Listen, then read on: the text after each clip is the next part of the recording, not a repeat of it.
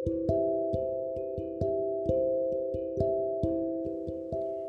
saudara, selamat malam. Apa kabar dengan Anda?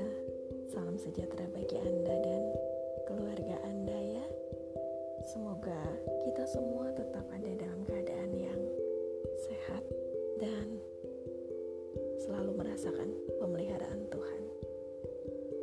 Saudara, malam ini saya ingin kita bersama-sama firman Tuhan yang terambil dari 1 Yohanes 3 ayat 15. Demikian bunyi firman Tuhan.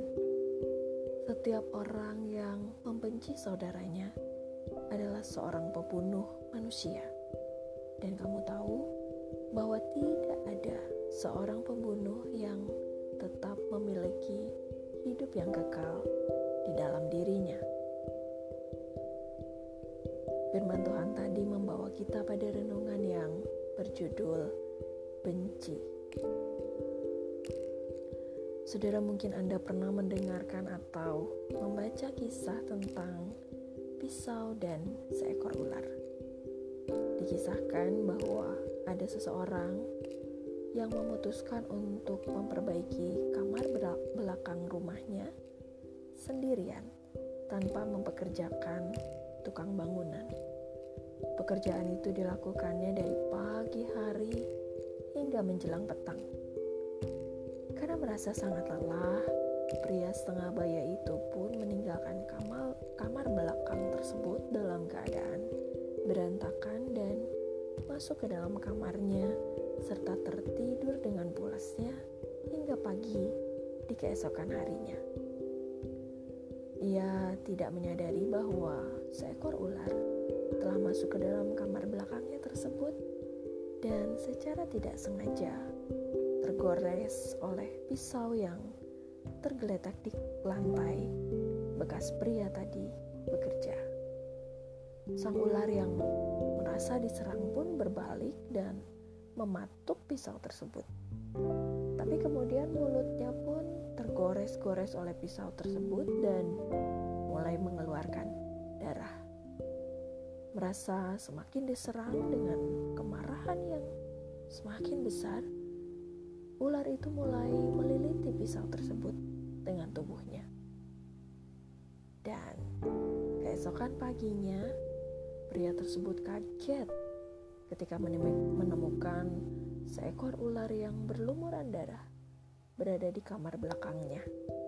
Sementara pisau tersebut ada di sampingnya dengan lumuran darah di seluruh bagiannya. Saudara mungkin cerita tersebut hanyalah kisah fiktif saja. Tapi kita tetap bisa mengambil pelajaran daripadanya. Ketika kita menjadi marah, entah karena kesalahan seseorang atau bahkan karena kita merasa iri hati kepadanya, saat itulah kita harus mengendalikan diri. Kemarahan yang tidak terkendali menciptakan kebencian, dan kebencian tidak pernah mengenal kata cukup, apalagi puas. Akal sehat kita menjadi tumpul saat hati dikuasai oleh kebencian. Ya, mungkin saja kita bisa menyakiti, bahkan membunuh orang yang kita benci, tetapi hal itu tidak dapat menghilangkan kebencian yang terus menguasai kita, karena kita sangat bisa terus membenci seseorang, walaupun orang tersebut sudah meninggalkan dunia ini. Saudara, kebencian hanya akan menyeret kita terus dan terus untuk menyakiti dan berbuat dosa pada siapa saja yang terhubung dengan orang yang kita benci. Entahkah itu anaknya, sahabatnya, cucunya, pasangannya, atau yang lainnya. Kebencian menyiksa kita diri menyiksa diri kita sendiri. Seseorang saudara yang pernah saya kenal membagikan quote yang baik untuk kita simak. Quote-nya itu berbunyi seperti ini. Biasakanlah melepaskan pengampunan bagi mereka yang menyakiti kita sebelum tertidur di malam hari. Bagus ya saudara? Dan tidak ada salahnya bila mulai hari ini kita mencoba untuk melakukannya. Sebelum Anda beristirahat, mari coba periksa lagi setiap kejadian di sepanjang hari ini.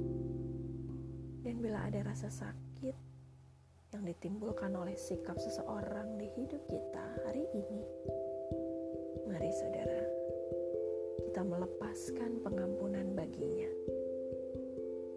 Ingat saja bahwa kita pun bukan orang-orang yang pantas untuk diampuni. Namun Yesus telah rela menebus kita di Kalvari agar oleh darahnya yang kudus kita berhak untuk diampuni. Saudara, mari mengikuti teladan Kristus dengan mengampuni kesalahan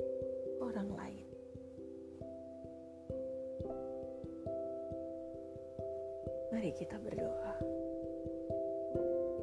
Ya Roh Kudus, lembutkanlah hatiku untuk dapat mengampuni siapa saja yang telah menyakitiku.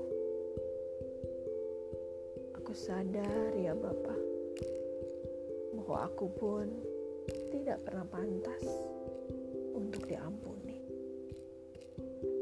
Tolonglah aku mengikuti teladanmu ya Kristus yang mengampuni semua orang dengan setulus hati. Di dalam nama Yesus. Amin. Selamat beristirahat saudara. Kiranya firman Tuhan